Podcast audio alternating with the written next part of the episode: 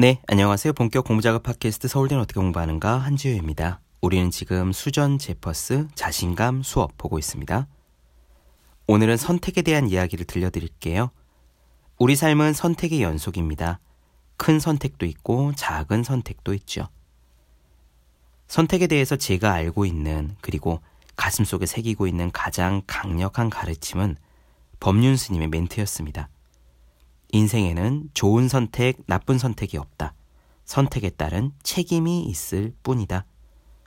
이 이치를 이해하고 나서 저는 정말 훨씬 더 자유로워졌습니다. 정말 어마어마하게요. 예전에 이런 분의 고민을 들은 적이 있거든요. 고3 학부모였는데요. 아이가 공부를 굉장히 잘했어요. 그래서 서울대 공대를 넣느냐, 지방 어느 대학이라도 의대를 가느냐로 몇 날 며칠 고민을 하셨대요. 어디가 더 나을지 생각해도 뾰족한 답이 안 나와서 괴로워하고 아이 아빠랑 아이랑 의견이 다르니까 싸우기도 하고 그러셨다는 거예요. 사실 저는 그 이야기를 들을 때 제일 먼저 든 생각이 이거였습니다. 어딜 가도 그런 상황이라면 상관없지 않나요? 둘 다 고민이 된다는 건 고만고만한 선택이라는 뜻입니다.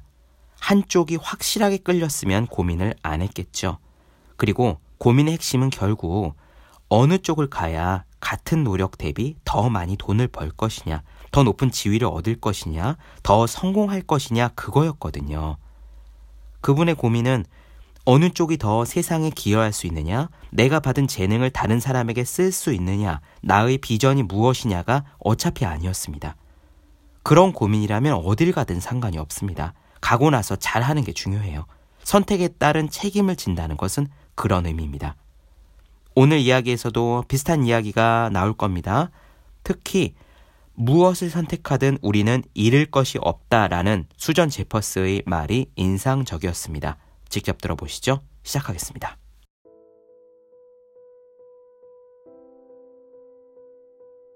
우리의 발전을 가로막는 가장 큰 걸림돌은 바로 결정에 대한 두려움이다. 내 강의를 듣던 어떤 학생이 이렇게 하소연한 적이 있다. 가끔 저는 두 가지를 놓고 뭘 먹을지 고민하다가 굶어 죽는 당나귀가 된 기분이에요. 그렇다. 당나귀가 선택을 안 한다면 굶어 죽기로 선택한 것이나 마찬가지다. 우리는 그동안 조심해라, 잘못된 선택을 할지도 몰라, 라는 말을 귀에 못이 박히도록 들어왔다. 잘못된 선택. 이 말만 들어도 가슴이 철렁 내려앉는다. 잘못된 선택이 우리에게서 돈과 친구와 연인과 지위를 빼앗아 갈까봐 두려워진다. 어떤 변화를 시도하거나 새로운 도전을 하려 할 때마다 완벽해지려는 욕구와 결과가 잘못되지 않을까 하는 두려움이 힘을 합쳐서 우리의 발목을 붙잡는다. 하지만 모두 쓸데없는 걱정에 불과하다. 사실 어떤 선택을 하던 간에 어떤 행동을 취하든 간에 우리가 잃을 것은 없다. 항상 얻는 것이 있을 뿐이다. 이런 식으로 사고 방식을 바꾸면 잘못된 선택이나 실수는 있을 수 없다. 대부분의 사람은 어떤 선택을 하든 얻는 게 없다는 사고방식을 가지고 있다. 만약 계획한 대로 안 되면 어떻게 하지? 이 길을 택해도 괜찮을까? 이런 식으로 생각을 하며 어떤 결과가 나타날지 두려워 어찌할 바를 모른다. 결정의 문턱에서 이러지도 저러지도 못하고 만약에, 만약에, 만약에 라는 단어가 꼬리에 꼬리를 물고 이어진다. 머릿속이 혼란스럽다. 이런 태도를 취하면 얻는 것은 없다. 대신 어떤 선택을 해도 잃을 게 없다 라는 태도를 취해보면 어떻게 될까? 자, 선택의 갈림길에 한번 서보자. 우리 앞에 두 갈래 길이 있다. 어느 길로 가든 상관이 없다. 양쪽 모두 가는 길에 좋은 것들이 있다. 이렇게 생각하면 우리는 잃을 게 아무것도 없다. 더 예를 들어보자. 만약 다니던 직장에 계속 다닐지 아니면 스카우트를 받은 직장으로 옮길지 결정해야 한다. 이때 어느 쪽을 선택해도 얻는 것이 많지 않다고 느껴지면 머릿속의 밉살스러운 작은 악마가 떠들기 시작할 거다. 이 자리에 그대로 눌러 앉았다가는 성장의 기회를 놓칠 수도 있어. 새 직장에 가면 발전할 기회가 더 많을 거야. 그런데 만약에 하지만 옮겼다가 새로운 일을 감당 못해서 해고당하면 어떡하지? 만약 새로운 곳을 옮겼는데 잘못되면 어떡해? 이런 것은 악마의 속삭입니다. 하지만 어떤 선택을 해도 잃을 것이 없어 라는 식으로 관점을 바꾸면 결정에 대한 두려움이 사라진다. 이렇게 생각하는 거다. 만약 그 제안을 받아들이면 새로운 사람을 만나고 새로운 것을 배우고 전혀 다른 업무 환경을 경험하면서 경력을 쌓는 기회를 얻게 될 거야.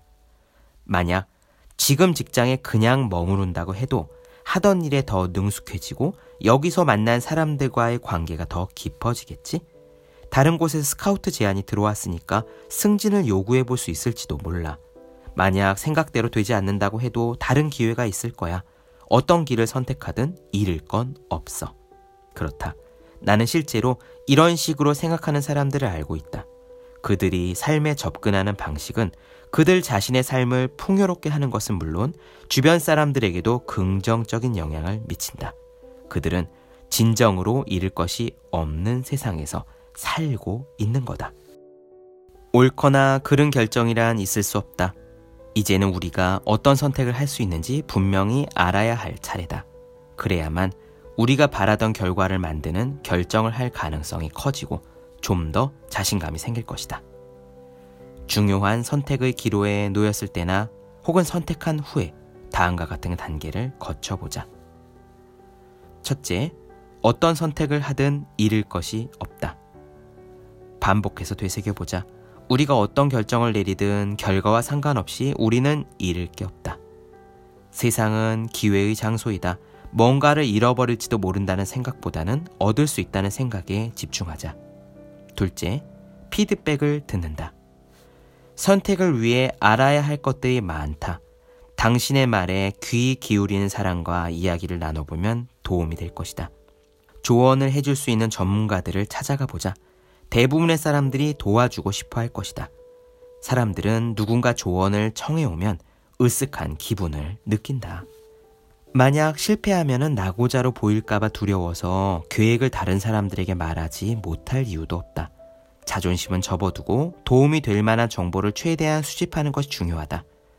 기억하자. 마음먹은 대로 되지 않는다고 실패한 것이 아니다. 시도한 것만으로도 성공이다. 셋째, 우선순위를 정한다. 우선순위를 정하기 위해서는 우리 자신에 대한 탐색이 필요하다. 우리가 진정 무엇을 원하는지 생각해보는 시간이 필요한 것이다. 우리 대부분은 어린 시절 다른 사람이 시키는 대로 하도록 훈련을 받았다. 그 때문에 스스로 무엇을 원하는지 알기가 어렵고 자신에게 진정으로 만족을 주는 것들과 멀어져 있다.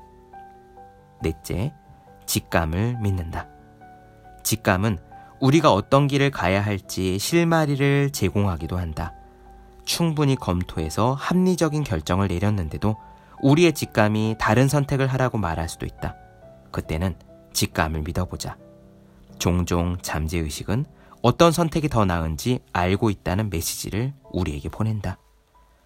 나는 직감을 믿은 덕분에 새로운 일을 찾은 경험이 있다. 심리학 박사 학위를 받고 내 궁극적인 목표는 개업을 하는 것이었다. 정신건강 클리닉에서 환자를 치료한 지 몇 달 만에 나는 플로팅 병원이라는 훌륭한 의료기관의 이사로부터 함께 일하자고 제안을 받았다.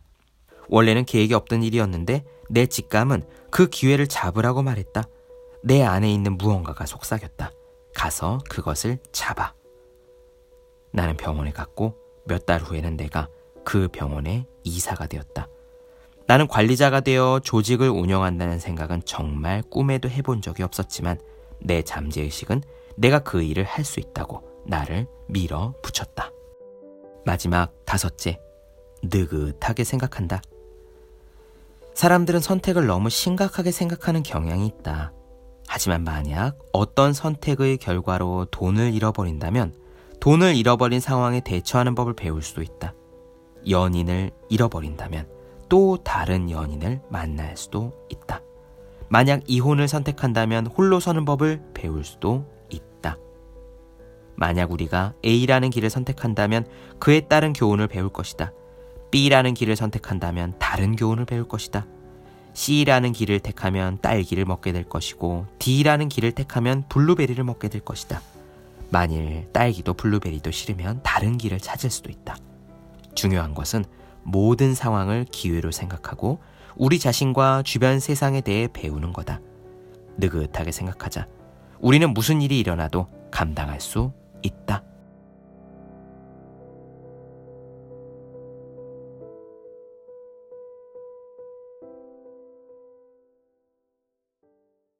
네, 본격 공부 작업 팟캐스트 서울대는 어떻게 공부하는가 수전 제퍼스 자신감 수업 나눠드렸습니다.